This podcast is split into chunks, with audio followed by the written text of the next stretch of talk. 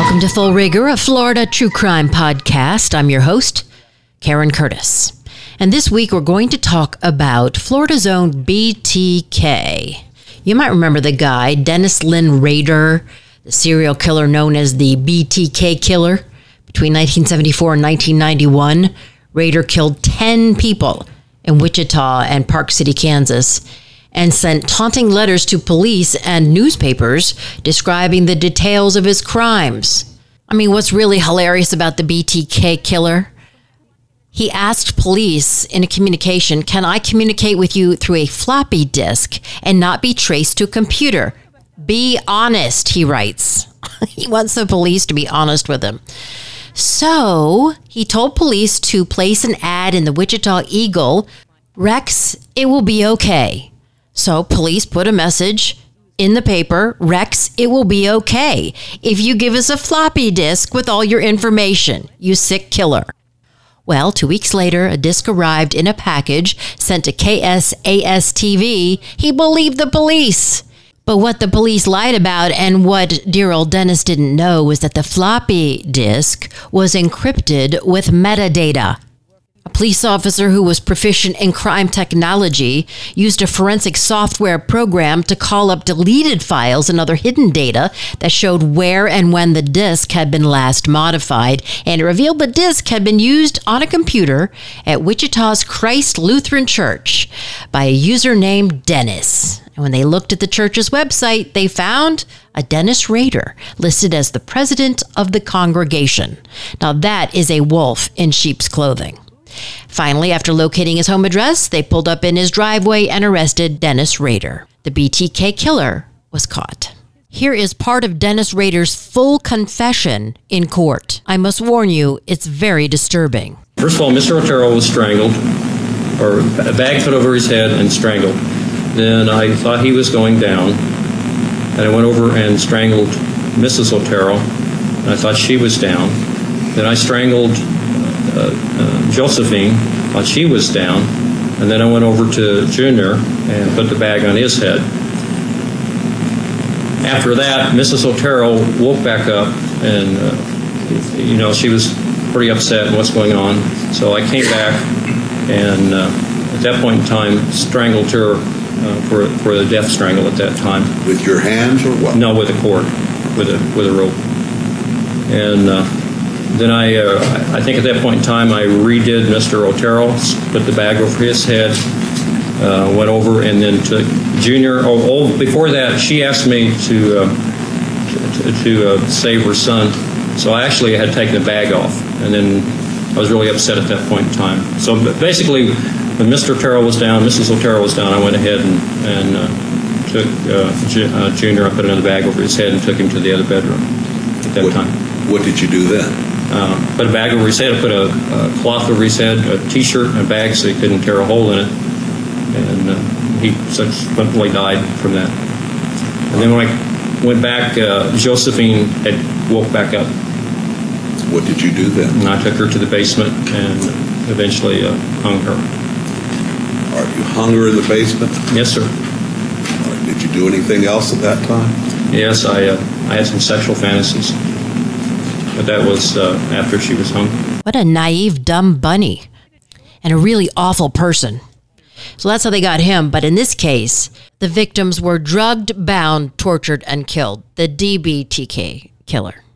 And this is sort of like BTK with a twist, though. They were targeted because they were gay. Your first thought might be, this is a hate crime. But no, these two guys, Steven Lorenzo and Scott Schweikert, they actually lured men from gay nightclubs, kept them tied up in Lorenzo's home with the hopes of turning them into their own sex slaves. According to Schweikert, they drugged them with a date rape drug, tortured and killed them with an electric saw. Now, one of the two accused double murderers wants to plead no contest in exchange for his life. But one victim's mom wants him dead. I only know I want him dead. Love her. So Steven Lorenzo is one of the two alleged murderers, and this happened in 2003, and he still has not gone to trial. And now he's representing himself against 2 counts of first-degree murder in the deaths of two 26-year-old men, Michael Wacholtz and Jason Galehouse. So in 2003, they were both murdered, and now Lorenzo is willing to plead no contest to the crimes in exchange for the death penalty being taken off the table. His request for life over death. Now, according to a 46-page handwritten motion, Lorenzo penned it himself because, you know, a fool for a client is a guy who's representing himself. Wait a minute. Has a fool for a lawyer. Anyway, he's also representing himself in court, and here he is via video conference with an exasperated judge. I don't know right now because I don't know what I've received. That's fine. I'm telling you, I don't have it. That's Lorenzo telling the judge that key evidence that's huge is gone. He says it would exonerate him, and it has suddenly disappeared. He claims there's surveillance video from a Ross department store that shows one of the murder victims shopping after he was reported missing, but now investigators can't find it. He argued to the judge that this is a death penalty case and you lost important evidence. It's incomplete. No. That's the best I could tell you. I don't know what else to tell you. You know, he can't come in here and say, well, I don't understand something. That's why you have a lawyer. The prosecutor denies that the video shows one of the murder victims. There was a mother holding out hope that her son was still alive, and she believed that was her son in the video, and now she has changed her position. He says that would not be the mother's testimony. Today, she's a grieving mother, and at the time, she was holding out hope that her kid was still alive. But despite all that, the Hillsborough County judge believes that the missing video is a bigger problem than he originally thought. So prosecutors say that Lorenzo is a serial rapist of gay men. And 7 of Lorenzo's victims testified that they met him in Tampa gay bars and went home with him. And according to their testimony, when they woke up, they were naked, bound, and in pain. Lorenzo's attorney argued that the sex acts were consensual. But 2 of those 9 victims in the rape case were murdered. Lorenzo allegedly met Schweikert online and agreed to fulfill a fantasy of torturing and killing men. So Schweikert told federal agents that he and Lorenzo dismembered the body of Jason Galehouse, put the pieces in garbage bags, and scattered the trash bags throughout Tampa. On December 19, 2003, the next night, he says Lorenzo and he allegedly drugged, raped, and killed Michael Wacholtz, who was also 26, wrapping him in a bedsheet and leaving him in his Jeep.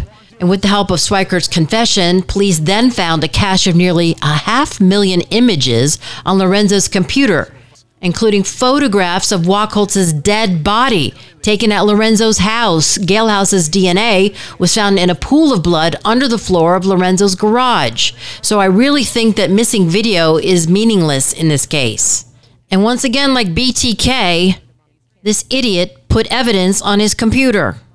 And now he thinks he's Barnaby Jones. Indeed, they say a man who represents himself has a fool for a client. Well, with God as my witness, I am that fool. Well, he's that fool. I mean, going up against this defendant who's representing himself should be like shooting fish in a barrel for the prosecutor, Justin Diaz. But this guy, this prosecutor, is seriously considering Lorenzo's wish to avoid death. But first, he wants to take time and talk with the victims' families about taking the death penalty off the table. As of this moment, we are still pursuing the death penalty.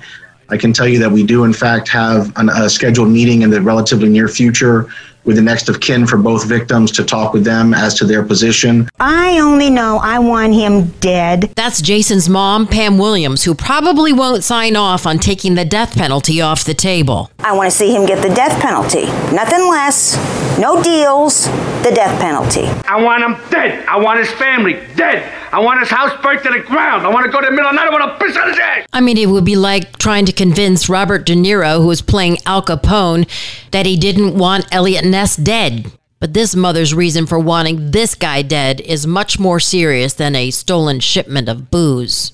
I mean, once you hear about what happened to her 26-year-old son, who was gorgeous, by the way. He was handsome. I mean, not just because he's my kid, because he was. And he took all that away from him. He was all I had, and I miss him every day, and the holidays is the worst for me. I mean, hearing what you're about to hear from this mother's lips, you can understand why she is out for blood. It's one thing when you tell your son was murdered, your son was in an accident, and he's dead, but to say that he's been cut up in pieces, wrapped in garbage bags.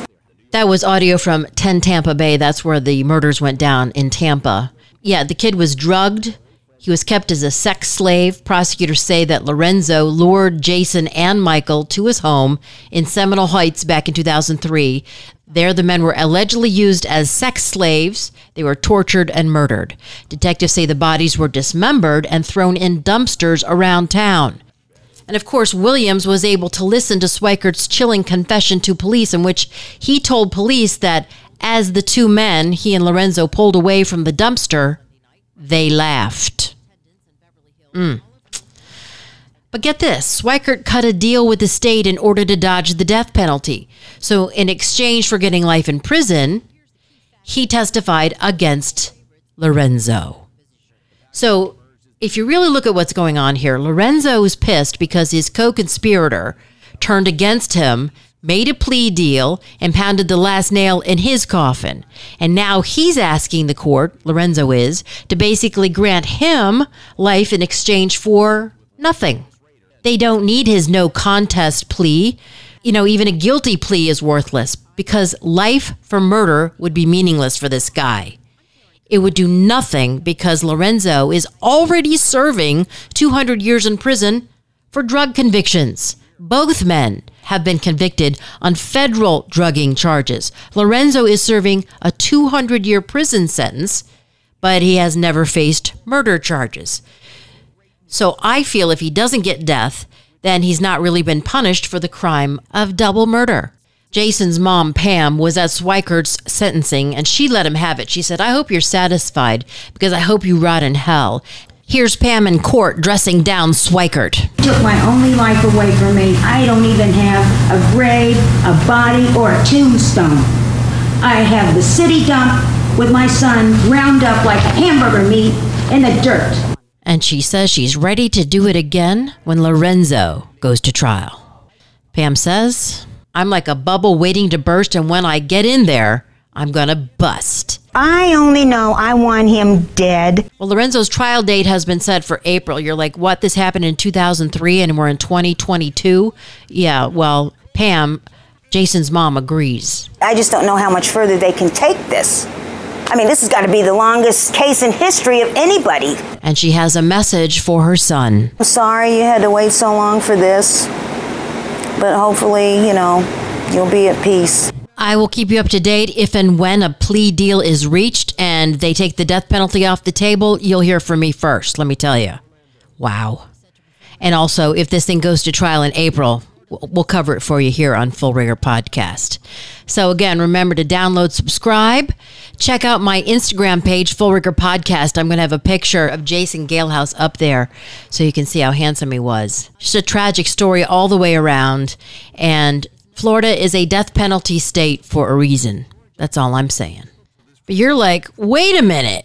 You might notice I've changed my tune drastically 180 on the death penalty. When I started my Full Rigor Podcast, I was totally against the death penalty. I didn't feel it was appropriate for one human being, the executioner, to take the life of another human being, that it was up to God.